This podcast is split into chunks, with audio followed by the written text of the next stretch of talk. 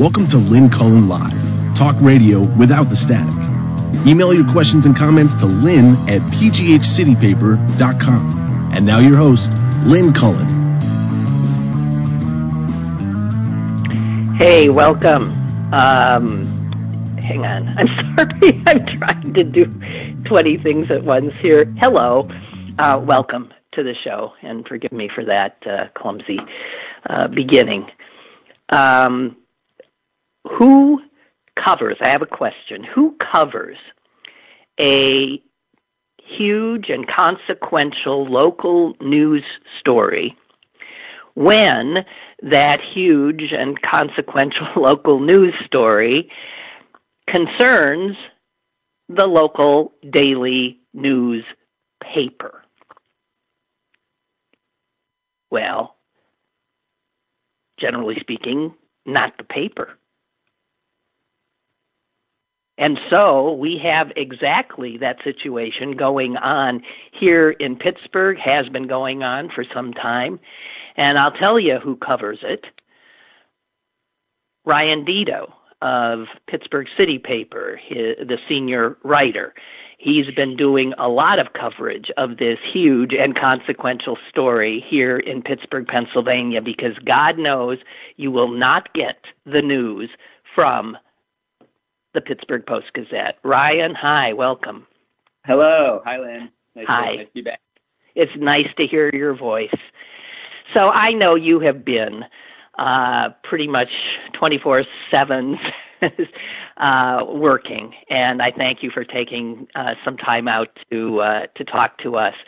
But this yeah, of course this story, I, you know, I want to get a little bit to the protests as well, but this story, which comes out of the protests here in Pittsburgh following uh, the the murder of uh, George Floyd, what um, what is happening at the Pittsburgh Post Gazette? I'm just going to give you that big yeah.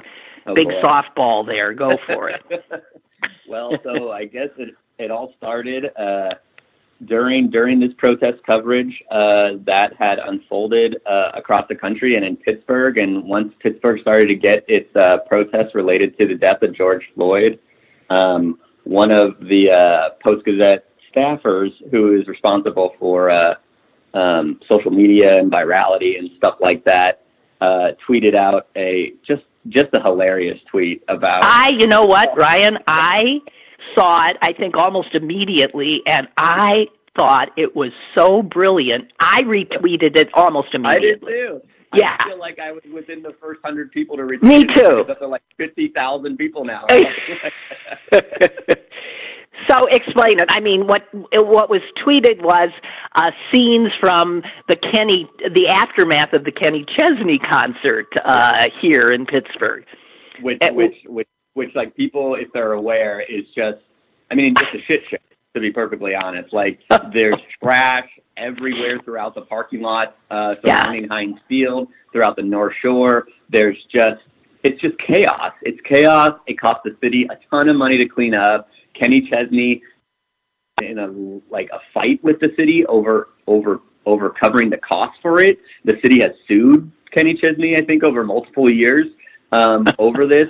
It just becomes this this like huge event that like most city of Pittsburgh residents, I would I would argue, including myself, uh, hate and uh, don't want to see. And I'm sure there are some city of Pittsburgh residents that attend the show, but it feels like there's a lot that um, maybe come from uh, all over the region to attend this massive show. And well, let me just, let, let's make clear, Ryan. Kenny Yeah. Chesney's audience when he has these concerts is Yeah. ninety nine point nine, if not one hundred percent white. Right, totally white. Um, very, very, very uh, ex-urban or rural or you know suburban even. Um, Yeah. Like I said, probably some, probably some you know city residents, but I would say that's a small minority. But anyway, it just becomes this like huge trash event basically. Yeah. And people, some people like uh, people in the city are mad, but it does not get this like huge, massive coverage that it's like trash again, and people are like, get this guy out of our city. But what happened on May 30th is that after uh, after the main protest and some protest marchers had continued back downtown, some people, unclear if they're related to the protesters or not, started to uh, loot and uh, do some property damage to some uh, to some storefronts downtown, including like CVS and uh, some other stuff. Um, I, I think it was like maybe five stores or something like that. It wasn't like this uh, huge thing, but it was like significant. Mm-hmm. And so uh, Johnson, Alexis Johnson, the staffer at the PG, had kind of tweeted out like, "Oh my gosh, look at this! Look at this damage from these looters that is happening." And then she's like, "Oh wait, no, this is just the Kenny Chesney concert." And it was like the perfect tweet because yeah. there were so many people out there that were like, "Oh no, the looting, the looting, the looting," and the mayor and the you know, you know, and the chief of police were all talking about how how terrible this looting was. And it's like we allow this kind of property damage and this kind of trash to happen every year. Yeah. Like, and so that's why it was such a great tweet. But what happened is that that tweet, since it went viral, since it has 50,000 retweets, which meant, like which that. meant, I mean, it was not just, uh, even though the, we thought it was an inside Pittsburgh joke. Right. 50,000 people retweeting it means it, it went way beyond Pittsburgh. Right. Well, you know, you know, and Alexis was smart. She didn't put Pittsburgh anywhere in the tweet or anything like that. No, so she did not. Really resonated with many cities and many regions across the nation. You know, and that like this is like a thing that happened, and so it went viral. And uh, then there was news that uh, uh, that reporter Alexis, I mean, sorry, that staffer Alexis Johnson was pulled off of um, any kind of protest coverage for the PG, uh, her editors claiming that uh, she was biased because of this hilarious, just hilarious tweet. And um, uh, from there, we uh, we were fortunate enough, City Paper, myself, were fortunate enough to break that first story, and um, it started to get traction. The uh, union uh, members that represented, uh, you know, the PG stood behind Alexis and did a, a viral um, you know, uh, you know, social media protest campaign where they uh, did the hashtag I stand with Alexis and basically retweeted the same tweet. Yeah, so you had all these other reporters now at the paper retweeting the tweet that right. got her pulled off uh, protest coverage. Right. Now, um, were all those reporters who retweeted it then suspended from protest coverage? So that's what we reported initially. There was one reporter who who uh, who tweeted that out initially, saying 110 staffers.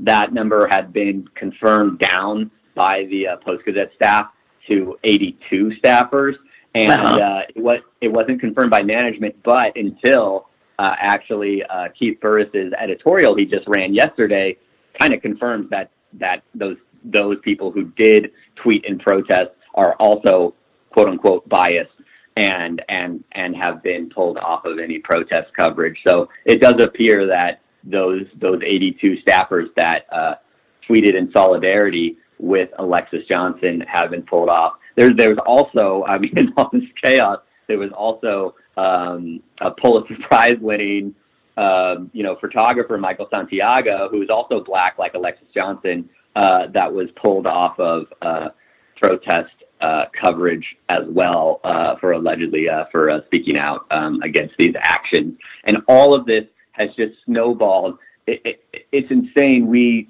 we covered the first story, and we're like, wow, this is a big story. This is going to be a statewide story, probably, uh, you know, going out. And it just got more and more support as it went along, and it's become a, a massive national story to this point where PBS NewsHour picked up on it, Washington Post, New York Times, um, like almost everybody have picked up on this on this. And the general the general tone of the coverage is, do you believe this?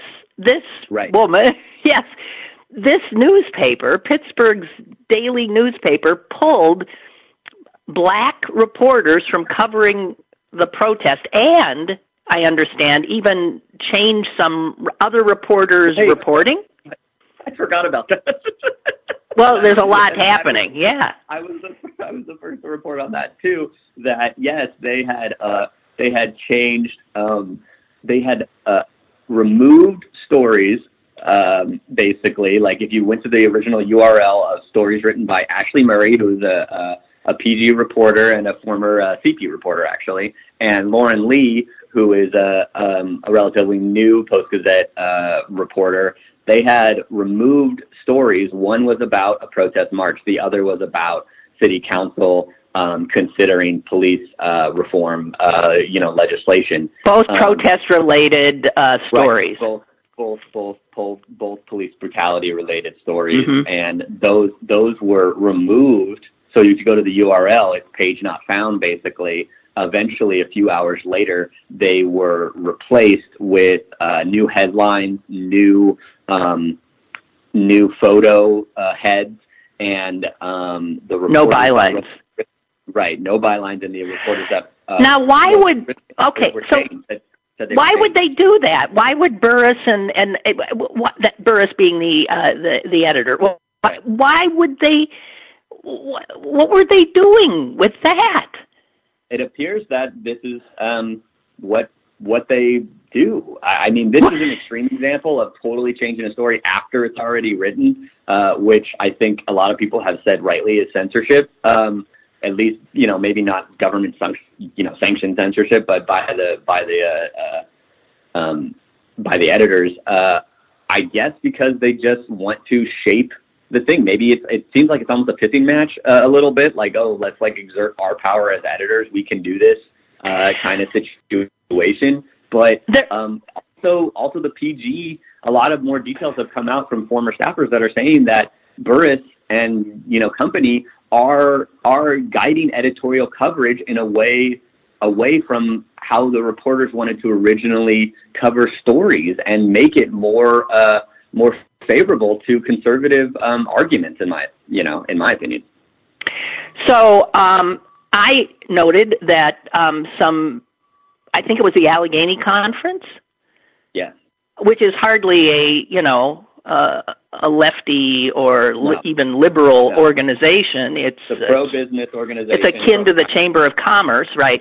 The Allegheny Conference announced it was pulling a full-page ad, which in these times is a nice hunk of change for struggling right. newspapers. They were pulling it from right. the Post Gazette. And why did they? Why did the Allegheny Conference say it was pulling it? It was the same. It, it, it was kind of the same reason. It was uh, a, a response to the fact that they didn't. They thought that what happened to Alexis Johnson and Michael Santiago was wrong, and uh, they they are asking uh, the Post Gazette to um, reinstate them. Yeah, reinstate them. And, right. And, and, so and so other racism basically. Okay. My understanding is is that the Allegheny Conference is not alone. That there are other others. Yeah, Pittsburgh Station um, said that it would be pulling ads uh, or it would be stopping any ads that it, it usually yeah. uh, has with the Post Gazette. And I think that includes some other area foundations. I think Pittsburgh Foundation maybe just led that. Um, uh, but ge- in general, Pittsburgh foundations are right. now pulling um, right. any ads they had. and then last night it was announced late um, that uh, Giant Eagle is no longer um, going to carry Post Gazette papers in their stores Wow. And uh, basically saying the same thing that like we condone racism and we need you to, uh, you know, we need the Post Gazette to join that. You mean we condemn? You said condone. we condemn racism. Slight difference. um, but sorry, condemn racism and. Uh, well, that's amazing. I okay, so. Yeah, so all this is really hitting uh Mr. Block, the owner, uh, you know, right, in a yeah, right on the block. Yeah, um, they're losing money with their uh, anti-journalistic, uh, you know, journalism. Right. And, well, so, you know, and they've been claiming the paper for years has already and has already been losing money. So now yeah. they're making this the situation actively worse. Could this take? I mean, I, I know the morale there among its uh, its staff has been I mean, as low as morale can be. This is a hostile working environment for the reporters yes. there. I cannot imagine what it is like to go to work there. No, I mean, and I've and I've spoken with um, some reporters there, uh, you know, just like on background because they're really upset and they don't anything did come out quite yet, but they're they're really they're they're, they're extremely upset. I, I don't know how else to put it. Like um, this is something that um, I, yeah I couldn't imagine working in an environment like this where you might think that your stories might get pulled after you file them. I mean that's insane. Like um, hmm and uh, this but it's also a hard working environment for journalists. It's not like you can quit and find it and easily find another job right now. You know. Well, you know what happens in cases like this, whether even the reporter knows it or not. The danger is with this kind of intimidation from management that you start to self censor. Right? Yeah, because you might just not even have to deal with the situation. Right. You might just story Yeah. that's softer so that you know it's going to get through this like gauntlet that is PG Right. management, you, you know, editorship. And that is terrible. And, and, and, you know, to all the audience out there, I just want to remind that like the, the staff at the PG is top notch. They win Pulitzer prizes. So I know people don't want to read them anymore and I totally understand why, but we got to figure out, we, and I mean as Pittsburgh as a whole, we have to figure out a situation in which that staff is preserved and, and, and, and arguably the paper is preserved somehow, but, um, it, it's just a really tough situation, you know, uh, because we can't ha- we can't not have a large daily like the Post Gazette, and the Trib is not going to grow. They've recently been, you know, the Trib has also been shrinking during this time because of COVID and because of everything. Their page views are up, but their staff isn't growing. Our staff isn't growing anytime soon. Here we're also No, of course not. You know, Listen, I've been at, I asked at the beginning, who covers, how do Pittsburghers know about this story? Um, is, has television news, as far as you know, local TV news? Yeah, I believe Covered it? Eventually picked up on it. Um, not not like initially. I think it was after maybe um, the city paper's second or third story before they picked up on it. Um, KDKA, but they have a relationship with the Post Gazette. Oh, right. I, I forgot about that. Yeah. I mean, KDKA uses it, there- there's a relationship of, a right, business they have that- relationship. They have a partnership. They have a partnership. Right. And so it's, How- yeah, I gotta tell you, this is um, it's something. I don't know, and I see these tweets from people who say, "I don't want to give any money to Block and Burris, but I don't want to stick. that- the A, thing I don't want to hurt the reporters. What can I do?" here's the thing about it right now is that let's just take the block uh, claim at face value and and and and say that the paper is losing money, which other people are saying too.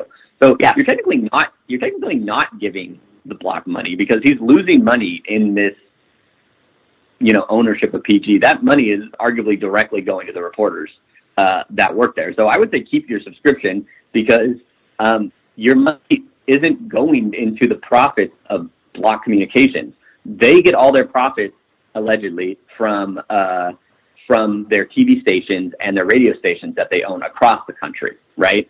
But but they apparently don't make any money on the Post Gazette. So um, there has to be a better way to protest, I think, than than like canceling and not reading. The, Is there any? Is there? I just had an. i- Is there anywhere where a community has has purchased a paper?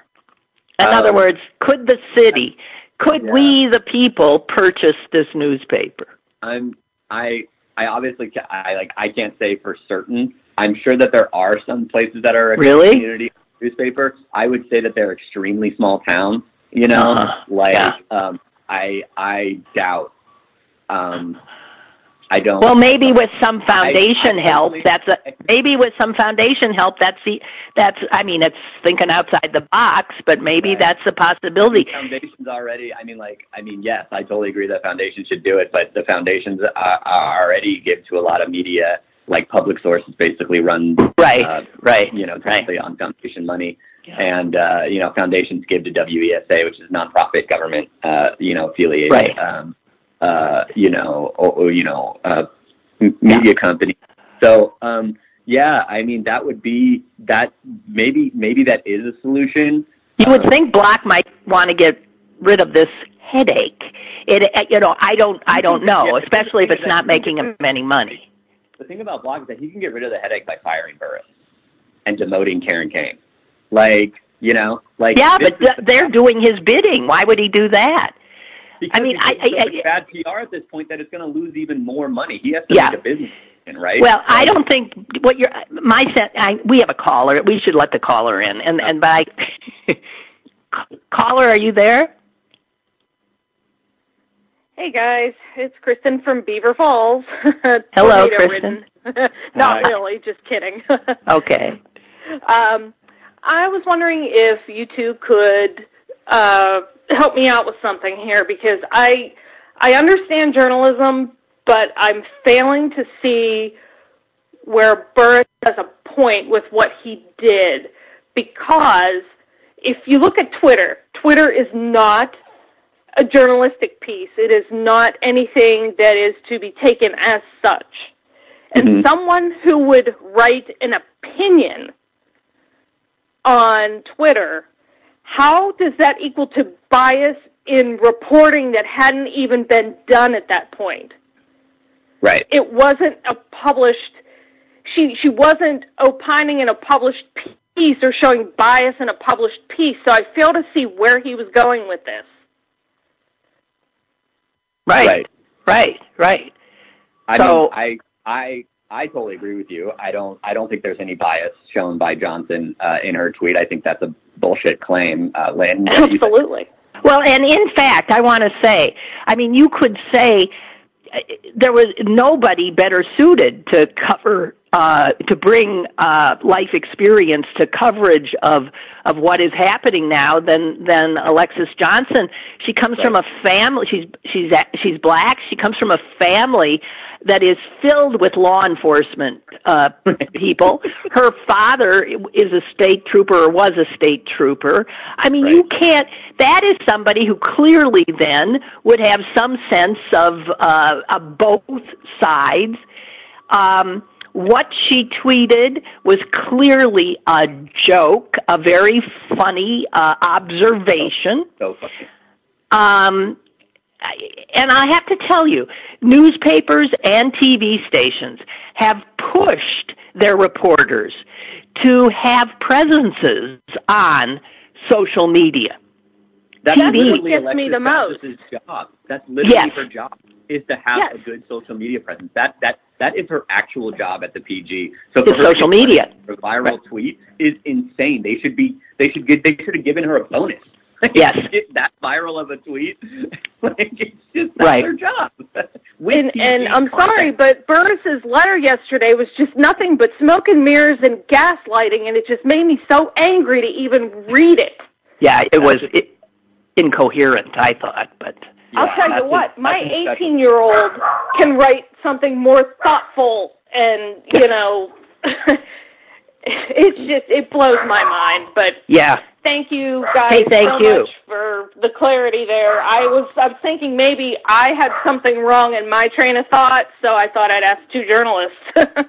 Well, no, we're we're we're uh, absolutely in agreement with your with you. Thanks, Kristen. Thanks. Have a good one, guys. it. You too. You too. I don't know. Uh, what do you? What's your sense of um, the mental health? I'm not kidding you. Of Mr. Block. I mean, to be, I can't speak to his mental health, but I can say that uh, I've talked to a lot of people about it. I've done a ton of reporting on the Post Gazette.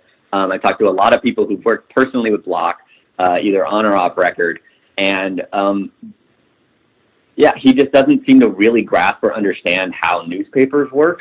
He doesn't. Um, I mean, that's pretty much shown by some of his editorial. He doesn't make many editorial choices, but when he does, it's always like uh, Wrong. hey, can you cover the you know Kentucky Derby party or something? like, can you like? I mean, he just doesn't seem to really understand how media works, and um, he has no confidence from any people that have worked closely with him. I'll say that a lot of people have no confidence in his ability to um, guide and run a successful newspaper or successful media company.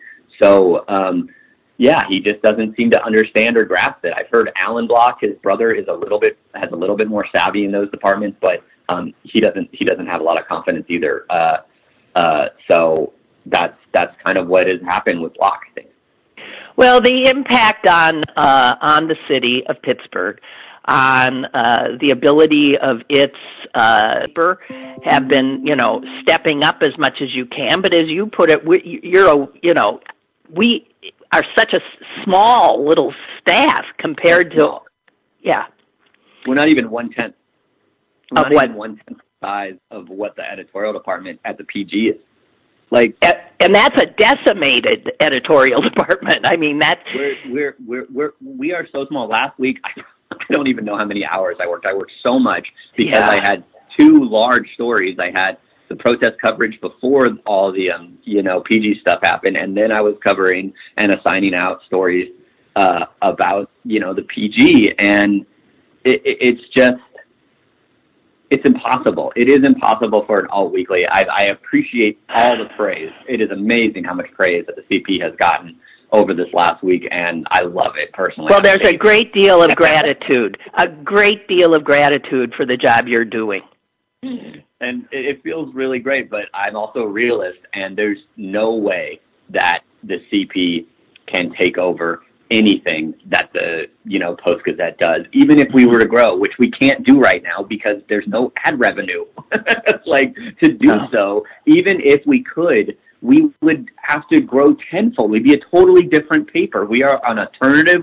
We are we are an alternative weekly. That means we would cover the alternative news that doesn't get as much coverage. That's why we provided a different narrative about the protest that happened on Monday. That's why we cover other media because other media is usually um, um, not as uh, willing to cover uh, you know other media companies. That's what our role in Pittsburgh is, and I love that that we do that. But without the Post Gazette, and especially with a shrinking Trib, um, it's just not it's just not it's not feasible. We need those daily papers. We absolutely need them. I wish they were bigger than they already Yeah. are. There's already a ton of Yeah. stories that are had you know have gone missing. I can't imagine what we're missing. I, I can't imagine, and it, it frightens me.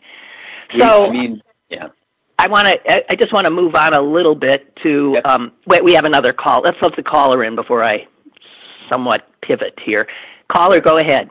Good morning, Lynn and uh, Ryan. This is Ella from Penn Hills. I want to thank you for your article uh, on KDKA. One thing I want to say about I didn't get to read this last article, but on the the original post office, uh, the Post Gazette, it says, "Show people the light, and they will find a way." And I think that's exactly what Alexis and Santiago did. They they showed a light on something and let the people decide what what it was.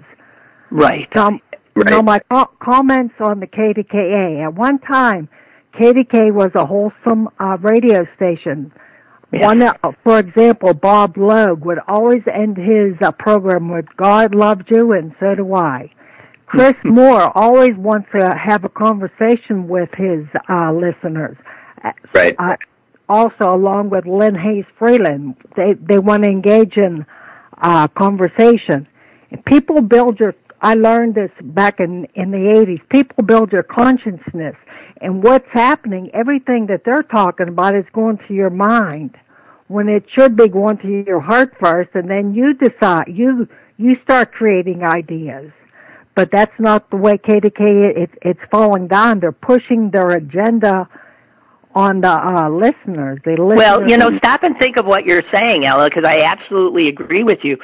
Two of the steadfast institutions, media institutions in this city, KDKA Radio, that 50,000 watt blowhard, and, and the Post Gazette, um, are both now in the clutches of Trump loving right wing ownership. Right. And And in the article, you you not you in the article, Lynn, you mentioned that that that's what the listeners want to listen to. It it goes right to their their mind because that's that's Well, all there. I, I, I, do- I don't, they're losing listeners left, right, and center. Ryan, didn't you do a piece saying that? Right. I, I was stunned by this because when I was on radio, I mean, KDK was always number one in the ratings. You couldn't beat them because they have a bigger reach, a bigger signal. Uh, uh, they were Yeah, just like- bigger, bigger, bigger. And Yeah. in the ratings now, that once mighty KDK is what, Brian? did you say coming in like number 10?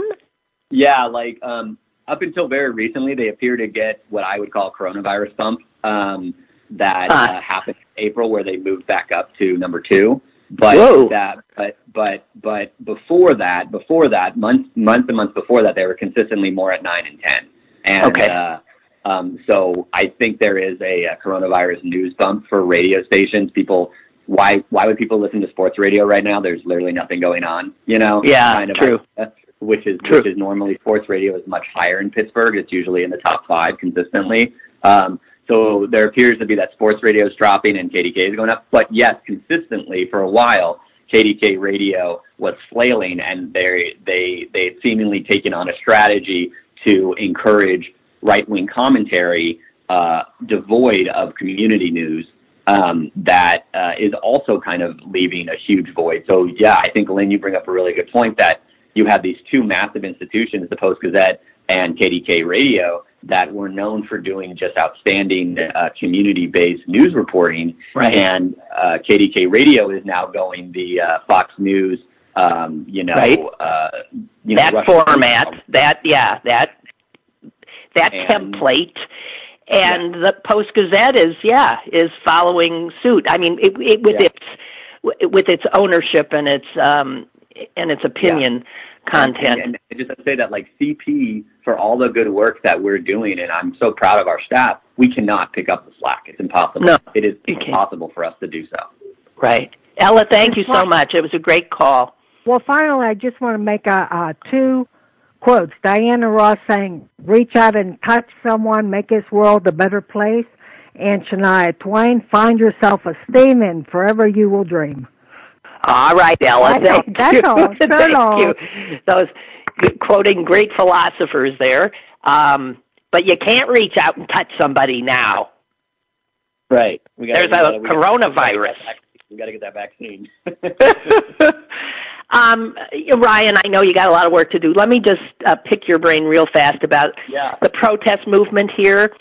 Um, uh, it it has been uh, incredibly impressive. I joined one march that was in my neighborhood, and I was blown away by um, the the seriousness of the marchers, the attentiveness to the speakers, the uh, care that they took not to uh, litter, Yes. and uh, the organization of it. I I was really, I mean, you know, I've been on a number of protests in my 70 plus years, and that was impressive. And I'm wondering, will this continue? How can they sustain this It kind of a presence? Right. It feels like this time it really is different, and they they are Right. sustaining it. I mean, it's incredible. Like uh, we we had to talk editorially yesterday about like, wow, like there's another protest. It's like, well, we only have a small staff. We have a ton of other stories to do. Like, do we do we go out and cover every single one? We finally decided we're like, well, we can't cover every single one. There's so many of them. there's too many of them. Was And- there one yesterday? It was the one day I didn't hear helicopters over my neighborhood, but I, I believe there was one in Monroeville. I don't know if it was. oh yes, there was. Yes. Maybe that was Tuesday and not yesterday. Yeah, I'm not Uh, sure. Yesterday seemed like a quiet day. I'm not sure. It might have been. It, it might have been a quiet day. There's uh, there's more, but there's more action today. Uh, I believe Uh-huh. we're covering one at Allderdice um, that some students uh, had organized. I believe there's a bike ride that some cyclists are Mhm. doing um, in support. Um, so it's uh, it it's incredible. The numbers are incredible. The sustaining nature of them is incredible. I, I we you know we covered the protest after the Antwon Rose uh, shooting Yes. and um, and and also after the verdict, um, uh, the acquittal of Michael Rosfeld, uh, sorry, his shooter, and um, believe after his shooting we had four days of pretty intense protesting, but we've had something like twelve days or Yes. something like that for this, Right. and this and this event didn't happen in Pittsburgh, so. Um, this is this is where the I think the protesters are um, there there's definitely more of them. It's not just one or two organizations that are bringing everybody together. It is No. a ton of organizations that are doing it. The protesters are overwhelmingly young. These are these It's are amazing. These are young people. They are finally finding their voice. Some of these same people were at the Antwon Rose protest, but there are way more now. And um, there seems to be a huge shift in um, you know public perception about this stuff too. Exactly. This is a this this really, if this continues to sustain, and we've already seen huge results. There's already been huge results with incredible um, results every day. Something else happens when NASCAR. When NASCAR. Yes, I mean this huge NASCAR said no more Confederate flags, which is like okay, why were they even having them in the beginning? But still, that's still a huge no. result, right? And, well, because NASCAR came out of the South. That is that is their. That's where it came out of right. Talladega right. and all that. That's right. their big track. Southern sport for sure. It's a southern. Yes, sport, yeah. and for NASCAR to realize, okay, this is a moment where, I mean, we finally may be about to win the Civil War. It, it, it, it, it, like, this is incredible. The the things that are happening. The um, taking down of Confederate statues, yeah. the uh, the places banning Confederate flags. Like right. we're like this. Um. Uh, also, also, also, there's another thing. Like Cops, the TV show got canceled. Like, yeah, I know. I just have to say, I just have to say that Cops, the TV show, is one of the most destructive. Was one of the most destructive TV shows ever to be put on television. It well, it, it glorified it, police uh, brutality. Right, and it glorified police brutality. It it it did the opposite to um, people who were alleged criminals. These people are all alleged criminals on that show. They might not even be charged. It's just like there were 43 people that were arrested or 44 people that were arrested downtown during the first protest slash looting, whatever you want to call it. Um, 39 of those charges were dropped by wow. the call. You know, like let's talk about this. Like these, these these are huge things, and so there is huge movement. You know, you have a lot of municipalities that are thinking seriously about doing police reform, including Pittsburgh, and and and so. Um, okay, I want to ask you a question there, I, and, yeah. and I'm going to let you go. Our police chief here seems to have generally handled this, uh, you know, in a public relations way rather well. Um, the mayor had the misstep of trusting what he was told by the police about what happened at uh, another demonstration in, in East Liberty, um, and has taken some heat. But overall, what, what's your sense of where the, the, the city leadership and the police leadership here um, are, and is it conceivable there could be uh, true change? I think I think right now it is conceivable, but they're going to have to they're to have to keep it up. I mean, protesters are going to have to keep it up. They're going to have to keep putting pressure because you have some counselors uh, who are introducing legislation, but it does it. You know, we don't know how the mayor feels about it. The mayor has kind of signaled that he did screw up, but he's definitely not signaling I'm ready to like totally change everything, which is, Mhm. which is it's honestly a little confusing, I think, to, you know, some really inside observers because the FOP hates Peduto. like they hate his guts. And so it's so weird to, um, uh, you know, kind of Well- like worry about how they think about him, you know? And, um, Well, the Uh, FOP is the biggest problem, obviously. oh, of course, like, uh, have you seen the videos of the, um, NYPD police union? Yes.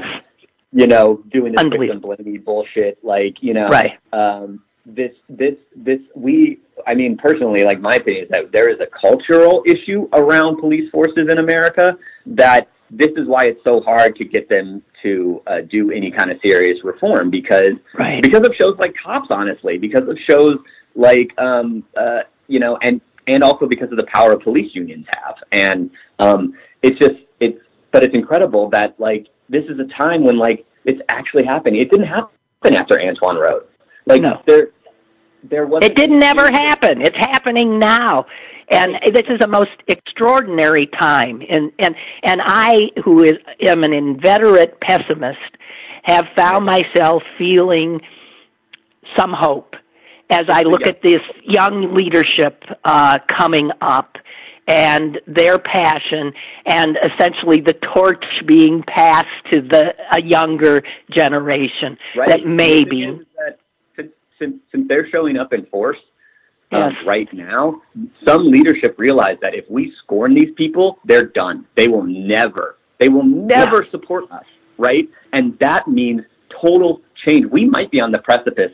And as a millennial, I can just say, thank, please God, let this happen. Like, I know. I'm on the precipice yes. of, of some huge change. Of some we might be change. I've well, let's not get ahead of ourselves. But I hear your prayer, and I and may it go from your lips to God's ears. And I, I too. I totally agree. Listen, I let you go. I have a few other things I got to do, and there's no reason to hold you up because you got to go find your bike. I might have I might have a friend who might be uh, lending me a uh, um, a uh, uh, sorry, giving me one of his uh, backup bikes. So uh, um, I think I might be in the clear, but uh, I think the bike is gone. But that's okay. It happens. You know that one of our listeners wanted to help buy you one. I know. I I, I don't think I responded to you yet. I, I I appreciate that from the bottom of my heart, but I can afford a new bike. I'm you know I'm a I'm a I'm a I'm a good spendthrift. Guy. I can get a new bike. I appreciate it. Um, okay. Tell them, tell them, you know, tell them to give to these movements. Tell them to give to yeah. uh, um, some of these things in my honor. That would be, I would appreciate that. Oh wow! You know, for sure, that would that would make me a lot more happier than um, I. You know, I can always get a new bike. I can, uh, you know. Okay. Yeah. You're the best, Ryan, and I'm I'm oh, proud of you. you and the work that you and everyone else on the staff is doing. Uh, take care of yourself. Thank you, Lynn. Thanks for having me on, and uh, okay. yeah, keep it up. Okay. Bye bye.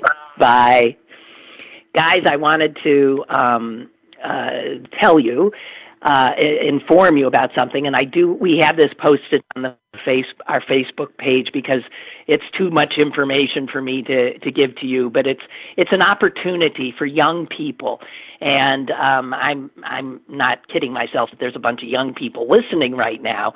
But I do know that a lot of you have young people in your in your lives, so let them know that the August Wilson Cultural Center is doing its third annual Summer Youth Writers Camp.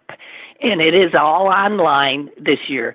But this is an incredible opportunity for kids who want to write, want to know more about how you get your voice on paper, uh, and the the gentleman who teaches this is a poet and teacher here in Pittsburgh.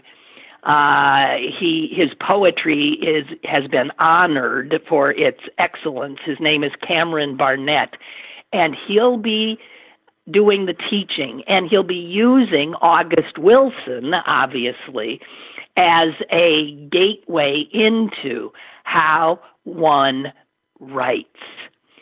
So everything this year is abbreviated and online. Um, the, the registration is free and it's open to students ages 11 to 15. That's a little bit of a window, 11 to 15. And uh, it sounds like an extraordinary. I wish I were 11 to 15. Um, check it out on our website or check it out at the August Wilson Center's website because you have to register online and give them contact information so they can get in touch with you. Okay, uh, so ACC August uh, um, August Wilson African American Center African American Center Cultural Center. Geez, August. Oh, never mind. You'll find it. Just you'll find it. I just had to get that um, out uh, to you. It was important. Um, and a, a, few other uh, things. Um, okay. Oh, something that's good for a chuckle in these times.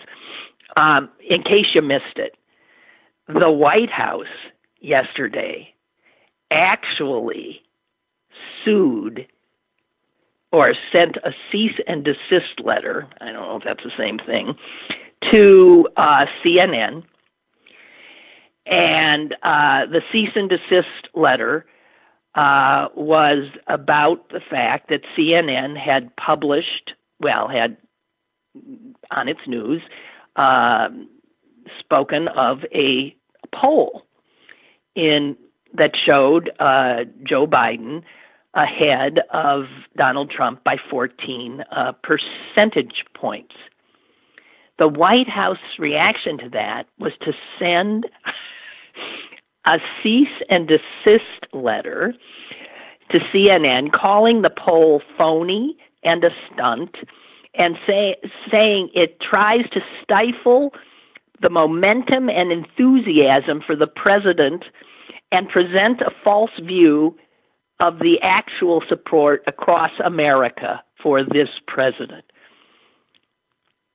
Trump, they're demanding a retraction of the poll whose numbers they don't like.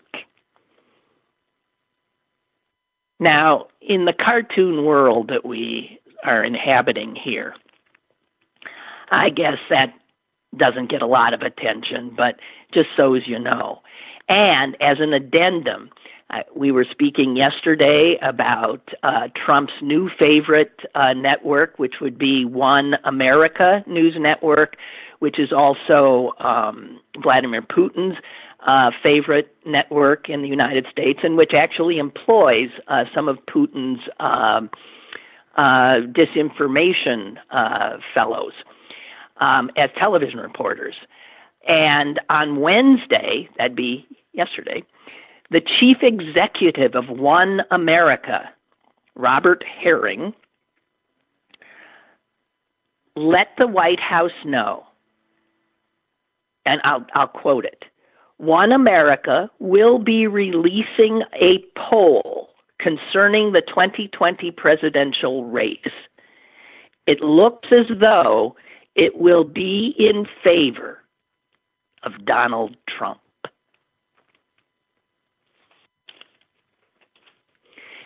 Ladies and gentlemen, this is what a fascist state looks like, okay? These intimidation tactics from on high to legitimate news operations, the growth of illegitimate propagandist organizations who will give Der Fuhrer what he wants. And I just want it made clear that that is what's happening here. I know that's like a word you're not supposed to use, but uh, Robert Reich, the former uh, uh, labor secretary, said this, uh, I believe, yesterday too. I have held off using the F word for three and a half years, but there's no longer any honest alternative. Trump is a fascist, and he is promoting fascism in America. Others aren't so sure he's a fascist. Someone else who's written books on fascism um, uh, said this. Um, whether or not he is capable of actually grasping the concept, Trump is performing fascism. Uh, one other thing that I wanted to let you know historically, fascist movements harden into fascist regimes when given the opportunity, and here's where the opportunity comes in. Here's where it came in in Germany, and here's where it's trying to come into the United States.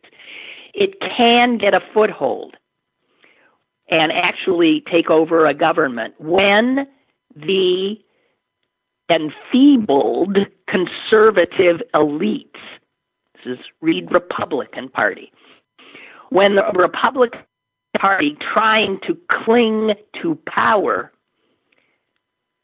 resorts to bringing in an outsider who can rile up their base. Now, you know, a history book about how Hitler rose to power. And it is, you see, and you wonder why. What has happened to the Republican? What the hell?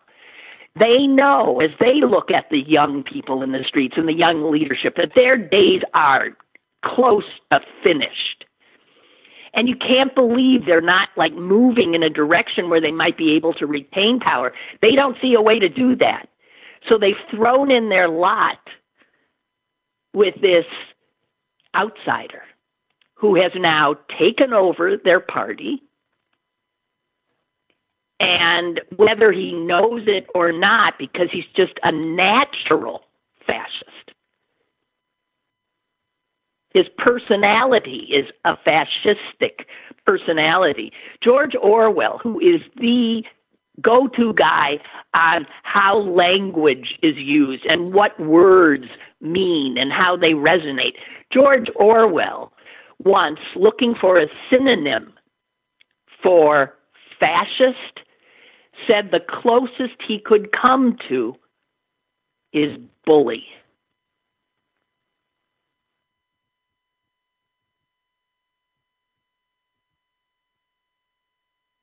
the use of the National Guard and the military. By the way, I don't know if you've seen that, uh, speaking of the use of the military, um, the head of the Joint Chiefs of Staff, General Milley, who was seen in his uh, fatigues uh, marching behind the president after Lafayette Park had been uh, violently cleared of peaceful protesters uh, so that the president could walk over um, and hold a Bible up in front of a church.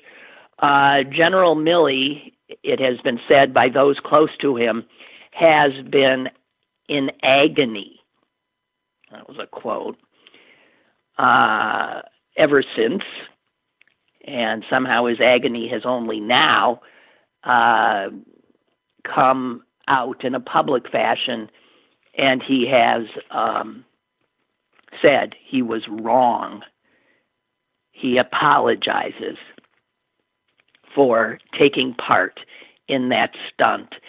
He maintains, and I suspect it's true, that he didn't know what, where they were going. He he was led to believe. And here's what happens all the time that that people around him who are being used for props are not really told he thought he was being asked to go out and review the guard troops.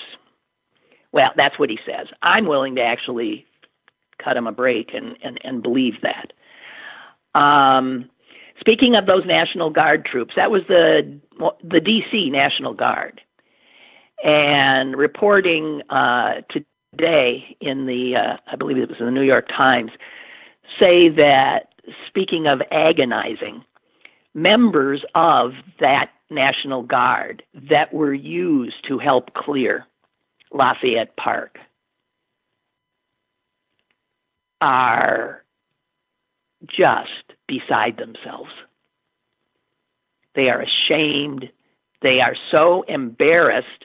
One soldier uh, said that he and other troops were so ashamed that they took part in that action that they have not told any family members or any friends.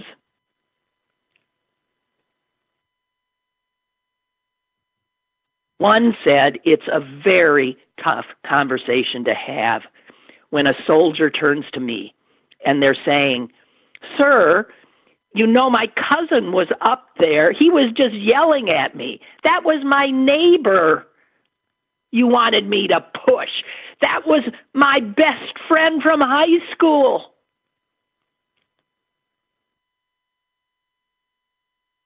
That is a quote from Lieutenant Jenkins Bay, who is African American, as many of those National Guard troops were. And I don't know that they will so readily follow orders again.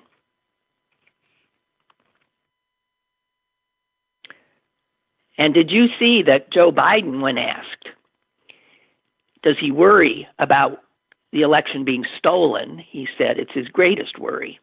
He was asked, does he worry about if he wins, Trump refusing to leave the White House? He says, yes, I've considered that. And then Biden said something to the effect of, I, I'm sure that the military will escort him out.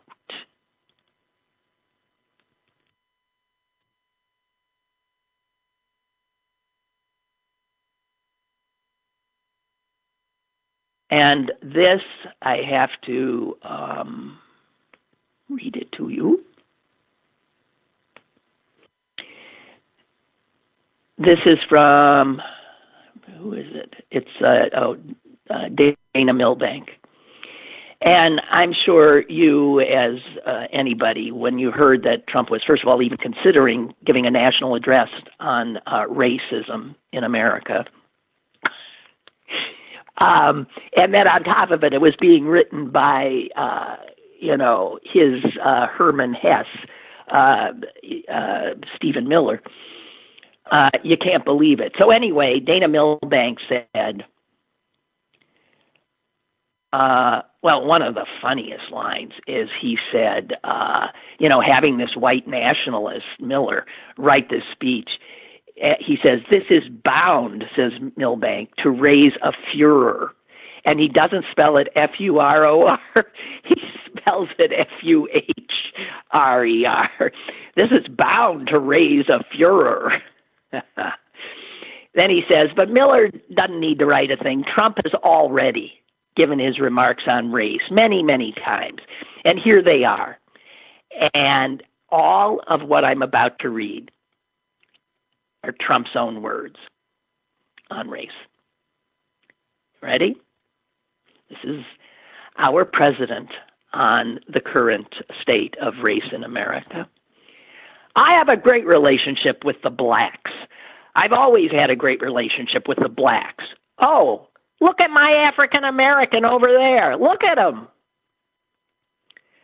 Nobody has ever done for the black community what President Trump has done. My administration has done more for the black community than any president since Abraham Lincoln. George Floyd is looking down right now and saying, This is a great thing that's happening for our country. It's a great day for him. Diamond and Silk, you're so great. Thank you, Kanye. Thank you.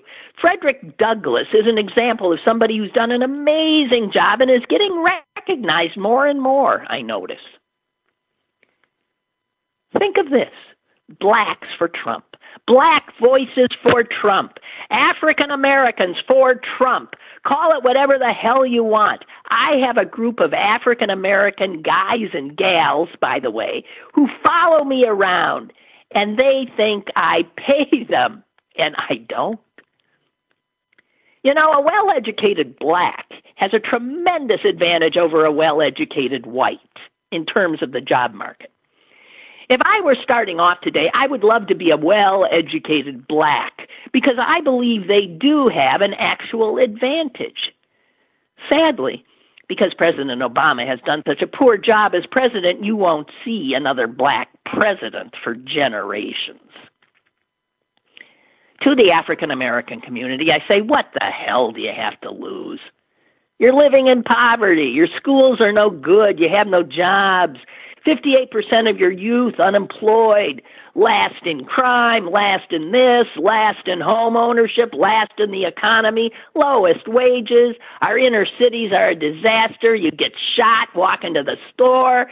They have no education. They got no jobs. Wouldn't you love to see some of these NFL owners, when somebody disrespects our flag, to say, get that son of a bitch off the field now? And why is so much money sent to the Elijah Cummings district when it's considered the worst run and most dangerous anywhere in the United States? No human being would want to live there.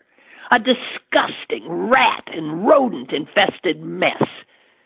And Congressman John Lewis should spend more time on fixing and helping his district, which is in horrible shape and falling apart, not to mention crime infested. Why do we need more Haitians? Why are we having people from all these shithole countries come here? We should have more people from places like uh, uh, Norway. Can you handle any more? Because it goes on and on and on and on and on.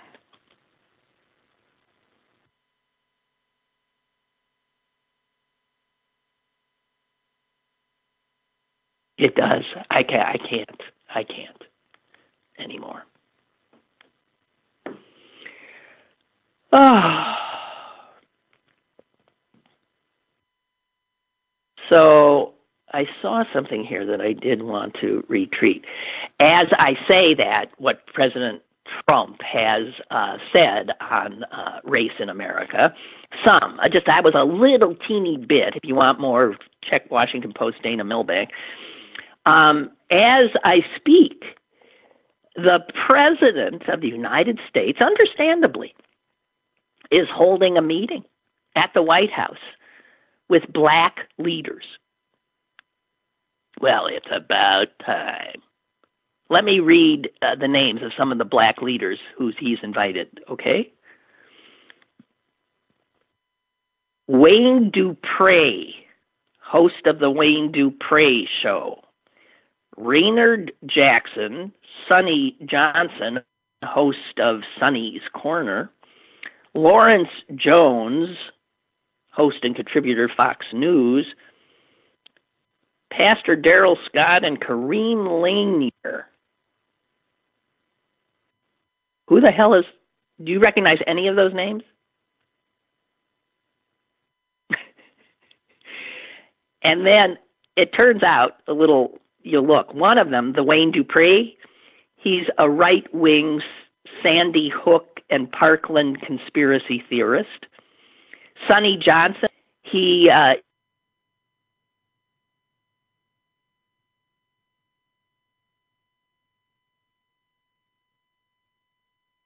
homophobic pizza shop that wouldn't serve gays.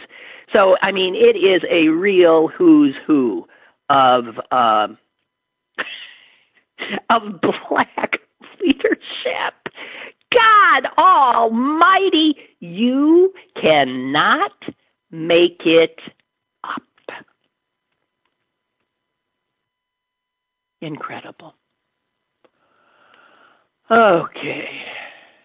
Let's see what we got here. Little Tony says, It was nice to hear Ryan on the show. I missed his weekly visits with you. Hope he'll be a regular again. Well, I think what we decided, you know, Lisa Cunningham, the um, the uh, editor of uh, executive editor of City Paper.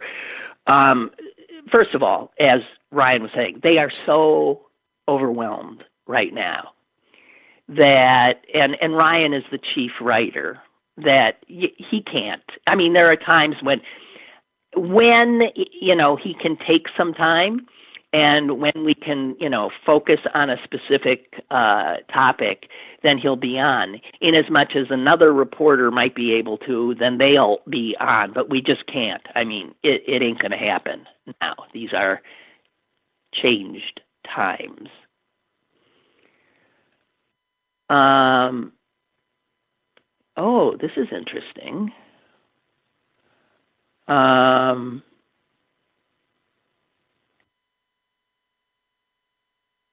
a friend has sent me an email that she wrote to the Heinz Endowments on Saturday and their response.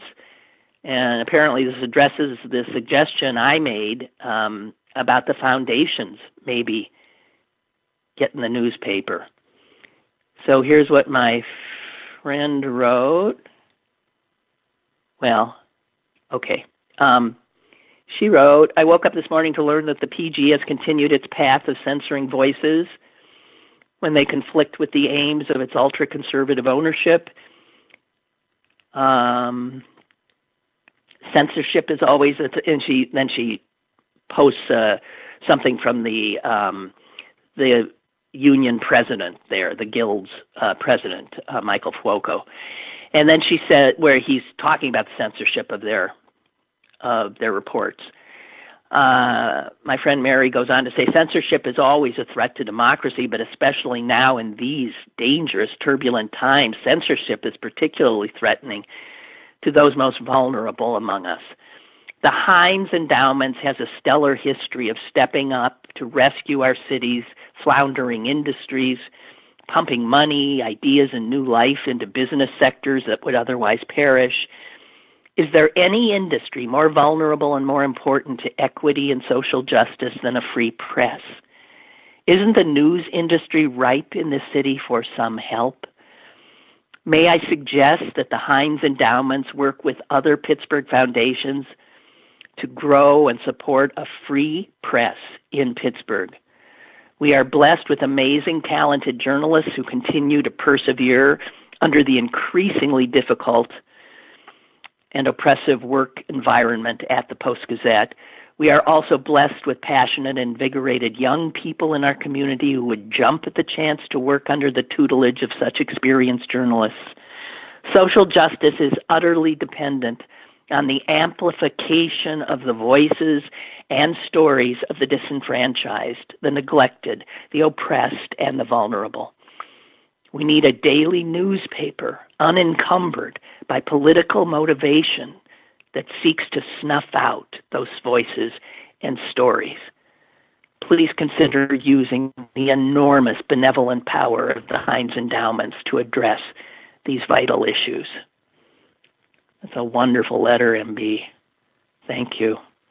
The answer is very short, uh, but it is from a Carmen Anderson at the Hounds, Heinz uh, Endowment. Good morning and thank you. Our organization has been following this issue I will share your timely question with colleagues. You raise an important issue for consideration. Way to go! See? See? Some of the rest of you could uh, jump uh, on uh, board and give uh, my friend MB some uh, some some cover there, a little more. Yeah, the Heinz Endowment, uh, Pittsburgh Foundation, all these people need to hear from us that, yeah, they've stepped in in a lot of situations. In fact, they stepped in and saved the August Wilson Center. I was just, and all the wonderful programming that comes out of there. Well, I think uh, the arguments made by uh, Mary MB, Mary Beth, are uh, wow, strong, strong. And you could follow up and do the same. I'll just stay here and bloviate.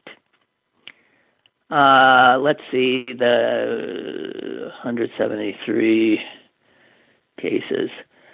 Um, okay, today's uh, COVID report shows an increase of 21 cases since yesterday.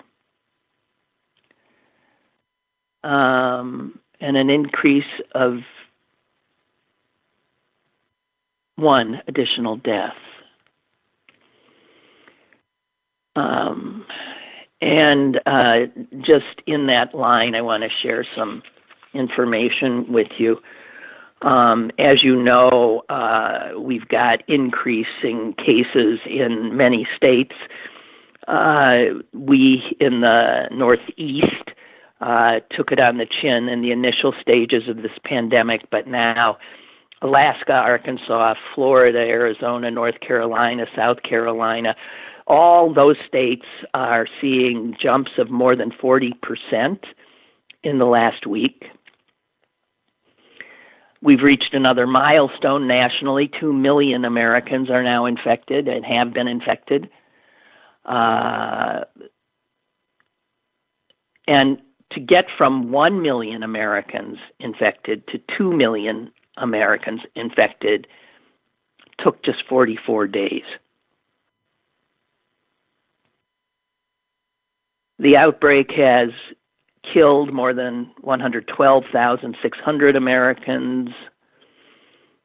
And as I said, cases rising now in 21 uh, states, many of them states that uh, hadn't been quick to in any way close down and were incredibly quick to uh, open up. And I just want to say that, um, again, people thinking that because we're in a green phase, uh, means that you can go back to your life, um, don't kid yourself and uh, continue to be very vigilant and very careful, or we'll see. You know, somebody saying, "Oh, well, this is like a sec- this is this what's happening now is like the second wave." No, it's not the second wave. We are still very much in the first wave. We're probably now in the third inning. And so people who are just deciding, oh, well, I guess that's that. We did that. Good. Don't kid yourself.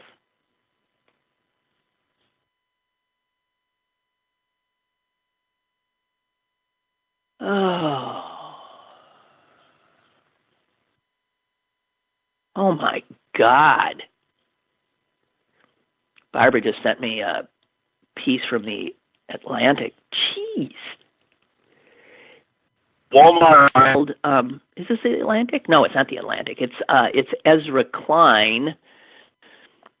Um, on Vox, okay, and the headline is "America is changing, and so is the media." And again, he's suggesting something's happening here, to quote an old song from another turbulent time. Something's happening here. Um, but I just happened to quickly look at the first two paragraphs. Wow. And his piece, I guess, is about how the media is changing. Let me just read the first little bit to you that I happen to see. In January 1939, The Atlantic published an article titled, I Married a Jew. In it, the author set out, quote, to tell the world how it really is between a Jew and a Christian, since the world is evidently so intensely interested. She then confesses that her husband, though lovely in many respects, quote, still has the Jewish hypersensitivity toward all criticism of his race. She says that she frequently tries, quote, to see things.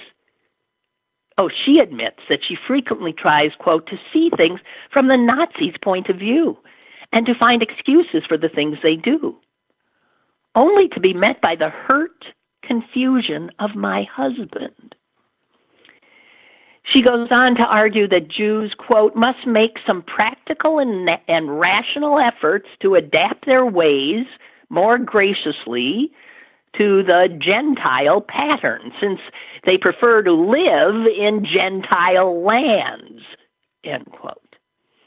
She confesses that, quote, our hottest argument concerns the question whether there exists such a thing as a Jewish problem.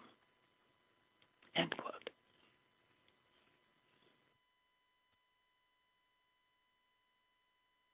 And that's the Atlantic.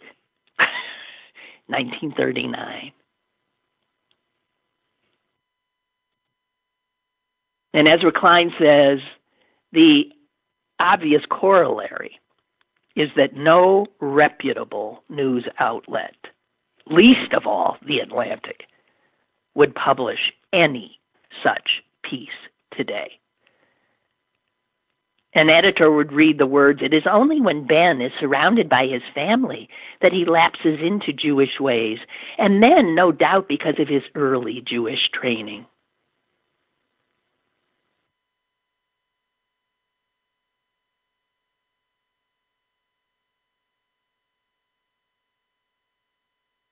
In 1939, the ideas in I Married a Jew were in the sphere of legitimate controversy that a legitimate journal would print. In 2020, they're firmly in the sphere of deviance.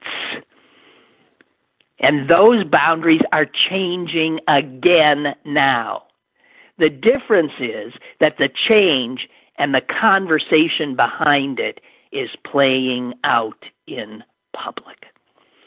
So when you see this, the roiling stories around media right now, around the New York Times, printing uh, uh, uh outright fascist uh, opinion piece from Senator Cotton, and then holy hell breaks loose from the public, from their own staff.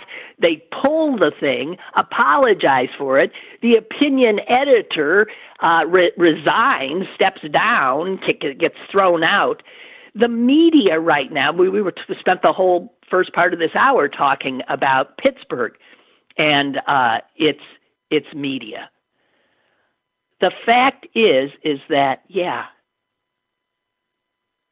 media would prefer to change uh, whatever in private, of course, but it's now changing before our eyes.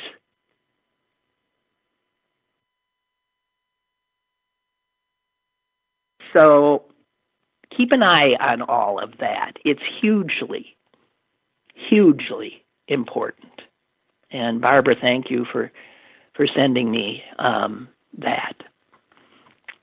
One more thing, and I'll let you go. Of course, you could have let me go long ago. I don't know. Elizabeth Warren, who sits on the Senate Armed Services Committee, has uh, placed an amendment uh, to the annual defense bill. That's where you know the military gets all his money, and uh, she put an amendment in the uh, bill uh, to rename all our military bases that are named for Confederate generals. And she says it's long past due to end this tribute to white supremacy. Um, that'll set up, of course, an interesting thing the fact that this is the Senate which the Republicans, uh, the neo fascist party, control, means um, I don't think her amendment is going to uh, prevail. But maybe Romney, maybe Murkowski. I don't know about the committee itself. I don't know if either of them are on it. You don't know. Pay attention stuff is happening every other minute.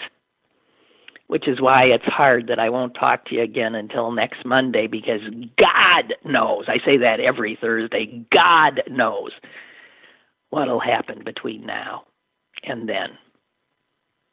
You stay safe.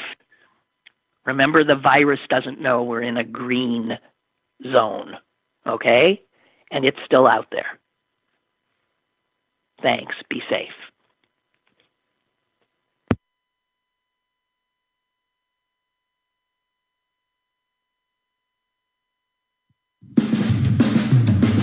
Lynn Cullen Live, Monday through Friday from 10 a.m. to 11 a.m. and archived at pghcitypaper.com. The opinions expressed on Lynn Cullen Live are those of the host and do not necessarily reflect the viewpoints of Pittsburgh City Paper or its advertisers.